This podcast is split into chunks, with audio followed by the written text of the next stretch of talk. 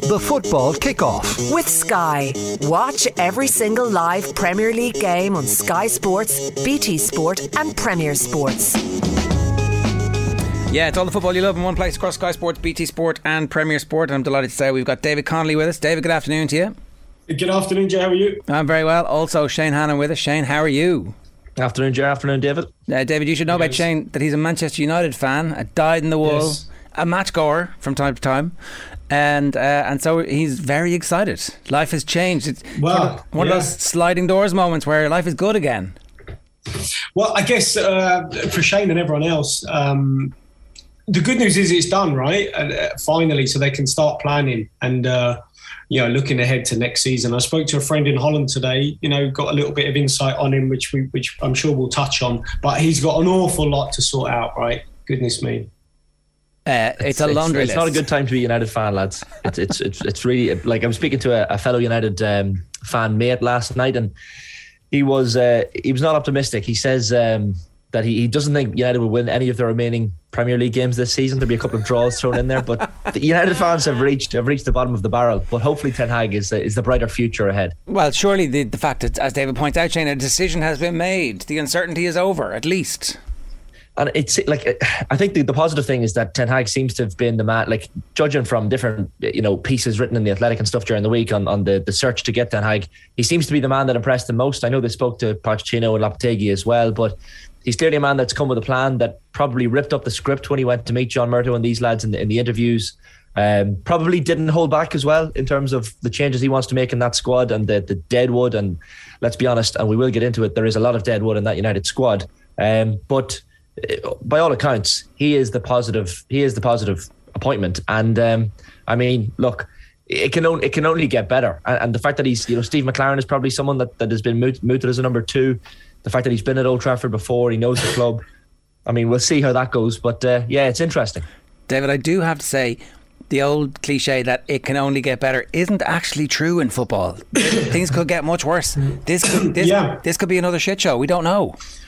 Yeah, you're you're right. It could be. However, um, uh, just looking back, right, previous years, there was a really good piece in the, in the local Manchester paper.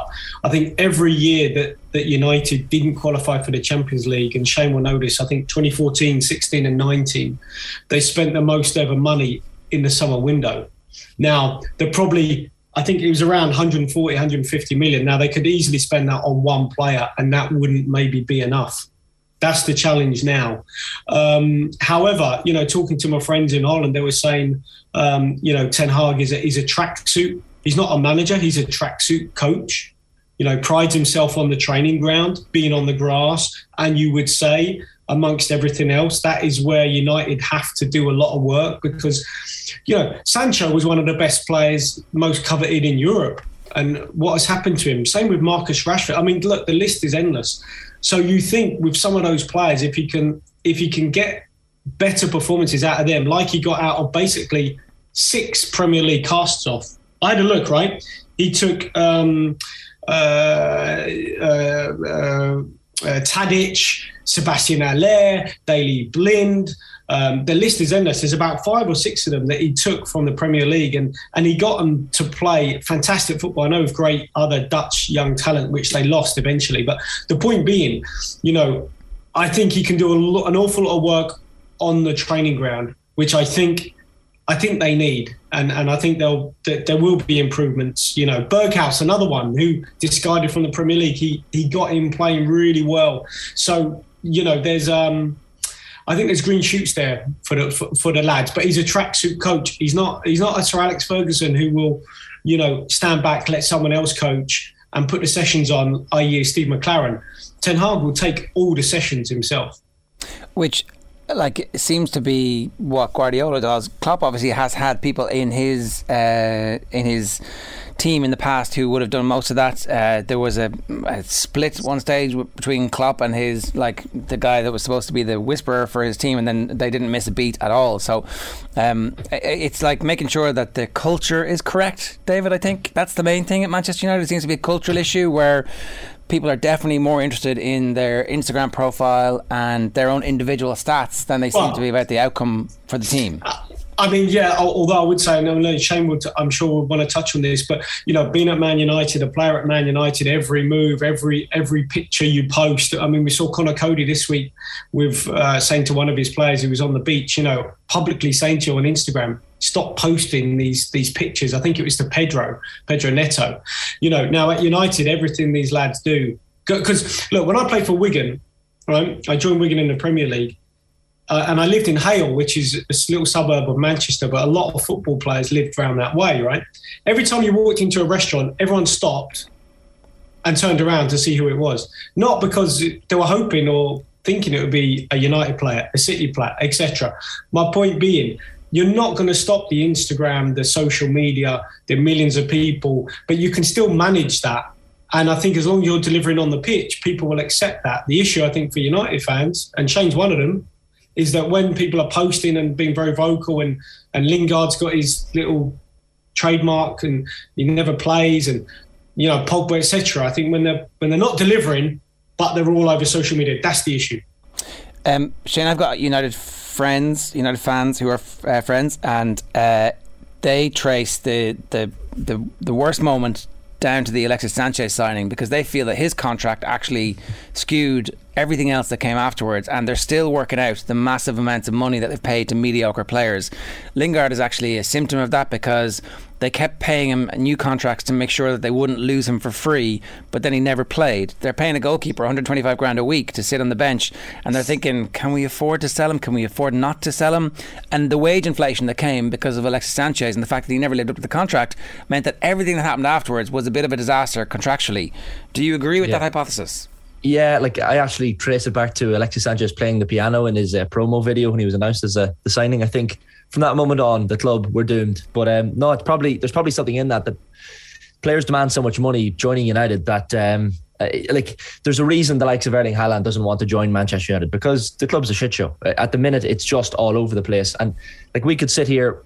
I, I think Gary Neville used the term "waste of space." Might seem a bit harsh in the heat of the moment, but like I was at the I was at Old Trafford for the for the five 0 drubbing earlier in the season against Liverpool, and to say that the atmosphere around the club was toxic, it, it would be an understatement. Like there were, there were fans shouting at each other in the stands, United fans just verbally abusing each other, uh, verbally abusing the team, booing the team off at half time. Um, uh, there would have been some elements of that in the away support again for the for the four 0 during the week. There's just a toxicity around the club, and I think and I think Roy Keane touched on this as well after the match there's just an unlikability about this United team. Um, you like I watched Marcus Rashford at moments in that first half against Liverpool. Uh, like you're supposed to press, even in my Sunday league team here in Monaghan, you're told the nearest player to the ball presses. Uh, David was probably the same in his own Premier League career. The, the, the strikers are the first line of uh, line of defence essentially. Press the ball. Marcus Rashford was having Bruno Fernandes and Jesse Lingard running from behind him, uh, pressing the ball. His attitude stunk. Um, look, maybe there's other things going on in his head. Maybe he needs a break from football, but he's not the only one. Harry Maguire is woeful. Uh, Ten Hag will probably get to choose who the captain is when he comes in. You'd imagine uh, a lot of United fans want maybe David De Gea or someone of that ilk to take over the captaincy. Wan-Bissaka is atrocious. Um, there's just so much uh, deadwood in this United squad. It, it, and I feel sorry for them at times as well because against against the likes of Liverpool, they're just not they're just not good enough to compete. Liverpool are a better team. Uh, all eleven players. I, sorry, I, I, go back to the point that actually it's it's bad recruitment. And it's well, it, it, it it's, is, it's not paying the, the, right players, and it's, it's not having a, a plan in place when you recruit but this is the reason. Like, and it, I don't know how it's taken them until now to re- realize recruitment is a problem. Like, you see Jim Lawlor, the chief scout, Marcel Bout, the, the head of global scouting, both leave the club this week, the day after the Liverpool game, the day or two after the Liverpool game. Well, it's look, almost like that makes taken, sense though. If, if there's a new manager coming in who is going to have, uh, who there is going to be some system around him to sign players he wants, then the the previous guys were not the right people for this guy, so he's got to be given the opportunity to bring it in. David, I, I, I'm interested in your take on this, but the, the the atmosphere in the dressing room and what the expectation is of players. Like, I suspect you guys all knew what each other were paid roughly, not exactly down to pounds, shillings, and pence, but you kind of had a fair idea what the hierarchy was and what the pecking order was. And if players weren't pulling their weight with respect to the amount that they were earning, presumably there's a, a ripple effect from that. Yeah, I mean, obviously, like I think that that's that's uh, well known. But to be honest, you you know you suffer it from from not suffer it. You you accept it uh, everything gets out because you know players, some players at one club you know one agent might have six or seven players you know and um, you know everyone talks so look the lads amongst themselves in the dressing room know what, what's what's what but to be honest uh, i'm not too sure the relevance of that in in this particular what we're discussing here that i think i think whoever comes doesn't matter whether ten hag comes in or somebody else those players you'll have one or two or three or four like Arsenal where they get rid of an Aubameyang or an Ozil you get those big wages off off your wage bill but but if they want to compete with your, you know, De Bruyne's and your Cities and your Liverpools, they're going to have to pay some players the top money.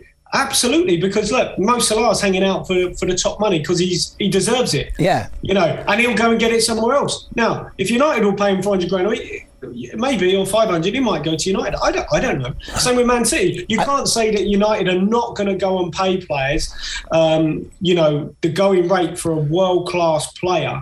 They will have to otherwise they'll fall. Look declan rice isn't going to come to united for the same money he's on at, at west ham. He'll want to be on the de bruyne money or similar so you know, and I think the recruitment is, I suppose is a my- great one. Is a great thing to talk about, which probably we could we could touch on a little bit. But you know, My, like recruitment changes so often, and maybe it's just taking a little bit too long to for the people behind the scenes to have a little bit of a shake up. I guess the, the point that my mate makes is that uh, the Sanchez deal was such a bad deal because he, he had already come off his best form for Arsenal. There was a period before he signed when he wasn't uh, still, you know, uh, amazing. And as a result, he got to the club and couldn't perform at the level that justified his salary. And so everybody else's salaries had to be brought up to something similar to him. And none of them were actually good enough to justify the salaries they were on. So the, the game got skewed. The agents were able to go in and walk in and say, Alexis Sanchez is on 400 grand, Jesse Lingard wants 125 or 150. And Man United like, okay, I guess we have to give it to him because look, he's actually doing better than Sanchez is at the moment. And all of a sudden, the wage bill reaches a point where they're one of the highest wage bills in world football, but they don't actually have the talent to justify. No, but, uh, yeah, I mean, look, I understand that, but, but by the same token, you could you could you could touch on their recruitment, right? And you're right. You give certain players that might be at their peak or past their peak. Uh, I think the biggest barometer of success in this regard would be Liverpool because they were winning. They were winning with a team that were players were just coming into their peak your Van Dijks and your Salahs and your Manes, right? Now those players you could arguably say are still at their peak, but they're just erring on the other side of, you know, 26, 27, 28, 29. But they've supplemented it with Jota, 25, with, you know, Diaz, with Harvey Elliott, with looks like Carvalho from Fulham. So they've supplemented it well with, and, and they won't be getting the top money because they're paying them 40 million pound transfer, not 100 million. And their wages will be probably similar to in that sort of bracket. There won't be the top top, but Liverpool have set they've set the standard right, not overpaying, and and keeping the dressing room relatively happy. Maybe Salah will have to swallow. He's not gonna. They're not gonna blow the water on him because that's their model um, I'm sure he'll they'll make it up some way. But the point being, I think Liverpool have set the standard in terms of smart recruitment and and uh, you know the fullbacks costing nothing, eight million Robertson, etc. And you look at the money wasted elsewhere. So yeah, there's you know it will hurt United fans, but Liverpool probably done it you know a way that's pretty with envious glances looking at how it. Yeah. One last thing on this before we move on. We, we did uh, poll our uh, Instagram users. Will Ten Hag win a Premier League title with United? 24%, 20, nearly 25% say yes. It'd be a bit of a miracle for this from this point to, for him to win a, a, Premier League title. And if he does, it will be totally deserved. But I guess the, the point, the, the, the plus point from his perspective is that actually he's going to have a very changed squad next season already we know that several players will be gone. We know Lingard will be gone. We know Mata, Matic. Uh, there's a couple of others who are out of contract. Pogba, obviously, they're all gone. So already a quarter of your squad is gone. There'll be a turnover. There'll be a freshness to it. You would expect that there'll be a bit of a, a, a vibrancy about it. They'll they'll start to play football in a style and players will either fit that style or they won't fit that style. And I suspect that both Maguire and the goalkeeper could actually be gone, Shane. I think the worry is is is how long how long will it take for that to actually kick in? How long will it take for United to catch up? Even before, like listening to Rangnick before the Liverpool game, he was asked how long, how far behind are United? Are they are they three or four years behind? And he said, I don't think that club like United can afford to be three or four years behind. They're probably a couple of transfer windows behind Liverpool.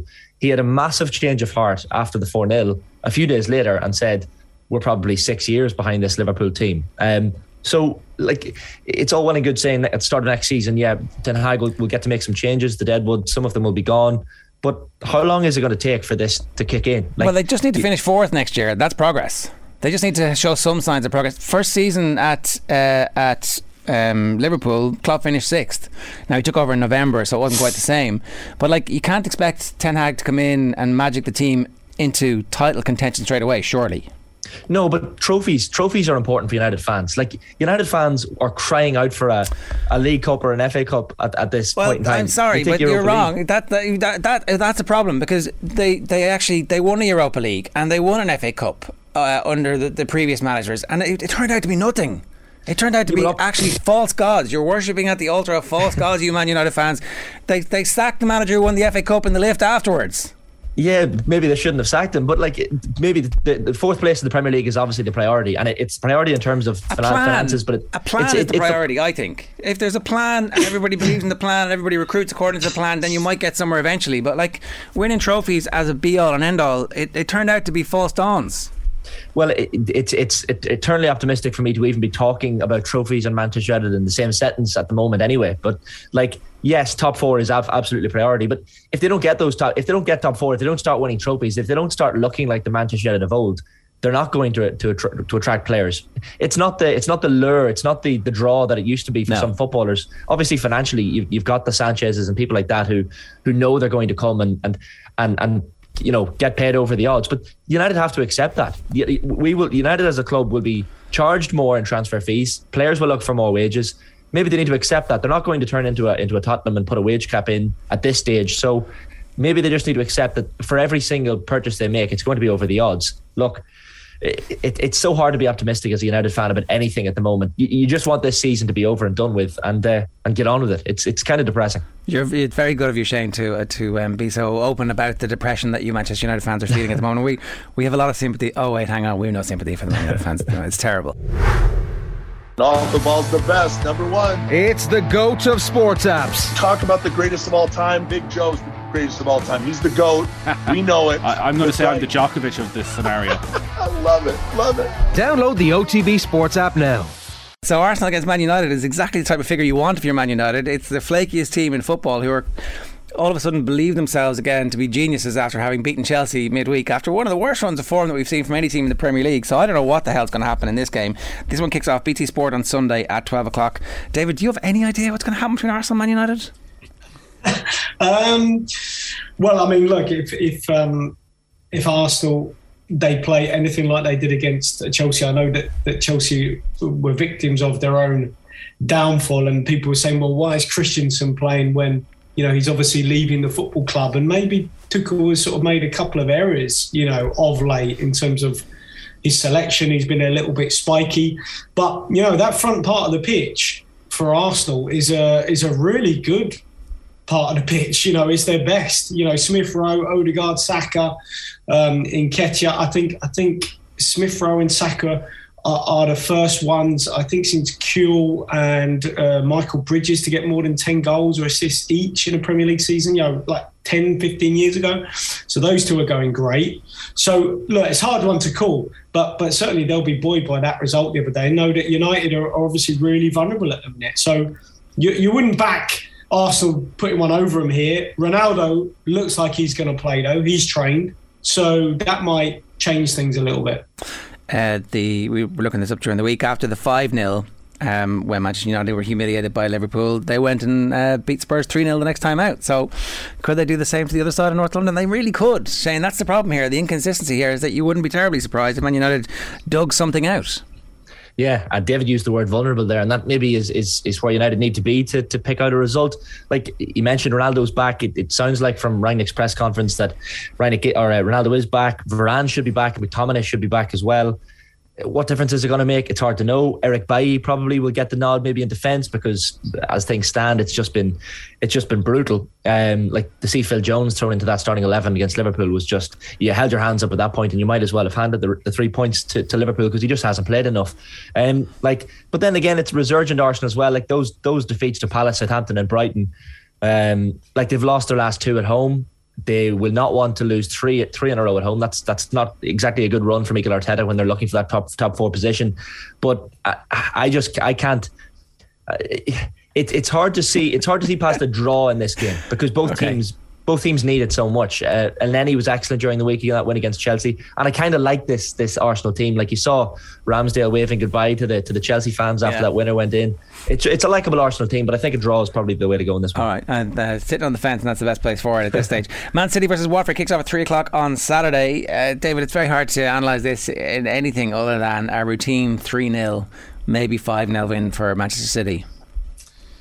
Yeah, I'd, I, would agree. You know, um, I think everyone thought maybe the Brighton game might be um, a potential sort of banana skin because, you know, normally Pep talks up Graham Potter and then beats him or something similar like that. Um, but they got the job done in the end and, uh, you know, Brighton made it difficult. But no, I can't see anything other than, than um, uh, a home victory here. Although Watford were decent last time out, you know, they put up a bit of a fight. They scored a good goal from Emmanuel Dennis. Um, but they're not going to have enough to stop uh, to stop Man City here. You know, I think I think Diaz came back on, didn't he, uh, midweek? So he's fit again. Um, so no, they'll comfortable home victory. Um, where are City at the moment? They, they, that game was important for everybody just to see that they haven't been in any way psychologically scarred by what happened the previous week. But from their perspective, like everybody's talking about Liverpool and the quadruple, but like Man City are still, you know, going pretty well in uh, two of the main competitions that they really, really care about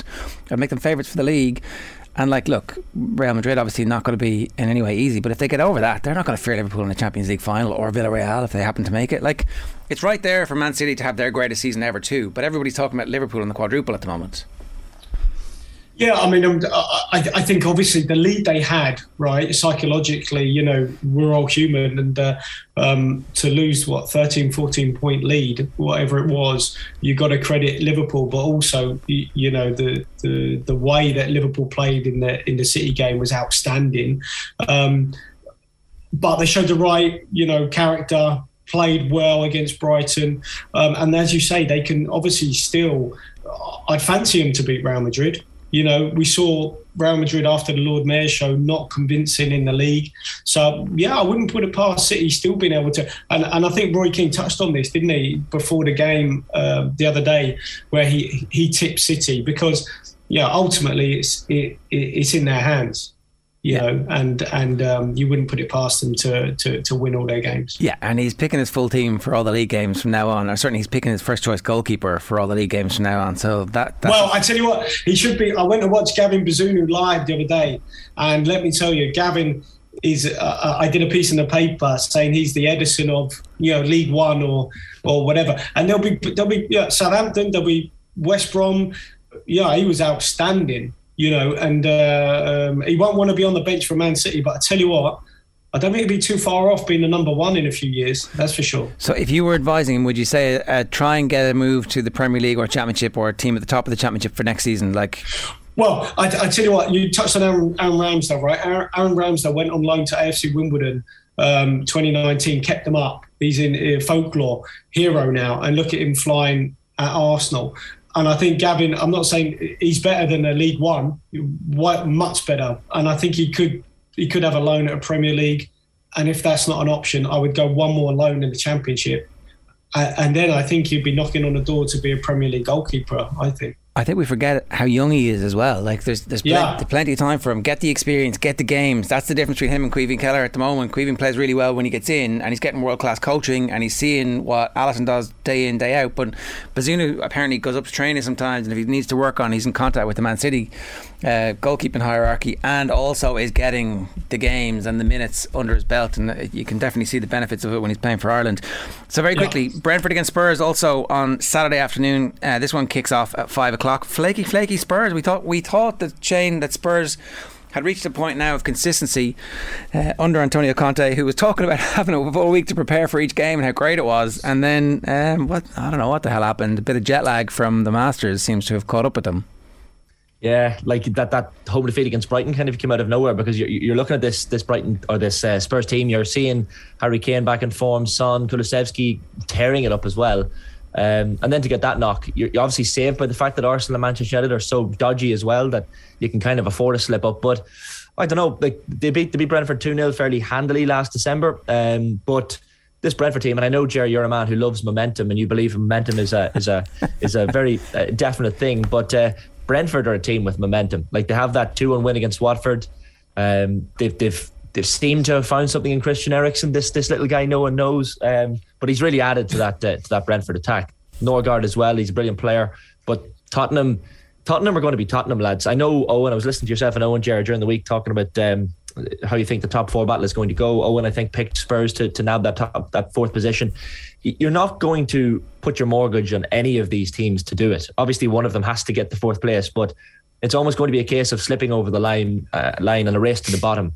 I, I just like this is this is another banana skin for Spurs. Um, the fact that they're away as well, I know it's only across London, but I just there's something about this this Brentford team. Obviously, they've, they don't have much to play for, and that they're they're a mid table team at the minute. They're not looking up or down, but um, I don't know. There's there's just something about Spurs that's uh, again like Arsenal, a little bit iffy. Um, they could win three 0 they could lose three 0 David, what do you think of this one? Yeah.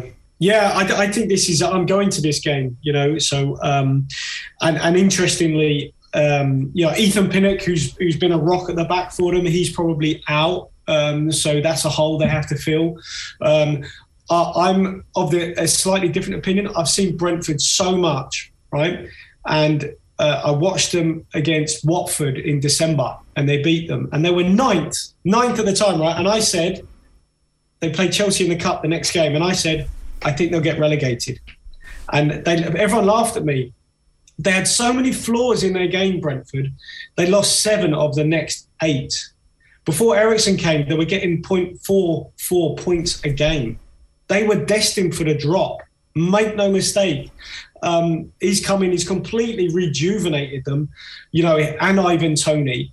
And suddenly, you know, you we used to see videos of Ivan Toney, you know, bad mouthing the club and and this that and the other because obviously he was not happy and and they were they were down. I'm telling you, they were down or very close to going down.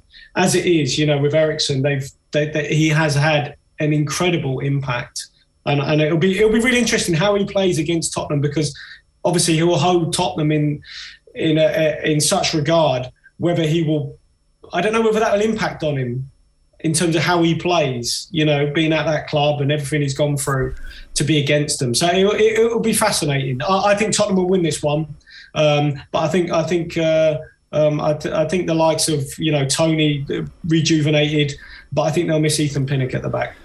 The uh, other Sunday kickoffs, we've already spoken about Arsenal Man United. At 2 o'clock, it's Chelsea versus West Ham. That's live on Sky Sports. It's also live on Off the Ball with Stephen Doyle and Vinny Perth on commentary duty on Newstalk. And then Liverpool Everton is uh, the third game of the day, which kicks off. Um, also on Off the Ball on Newstalk with Nathan and Brian Kerr, and you can watch that on Sky Sports too. Chelsea against West Ham is one of those fixtures that we thought might have particular relevance for the Champions League.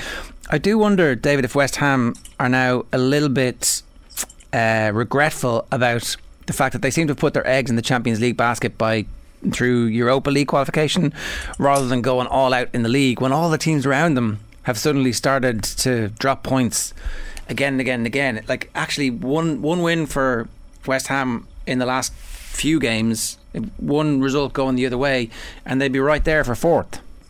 Yeah, uh, I think you're absolutely right. However, they probably, you know, cannot.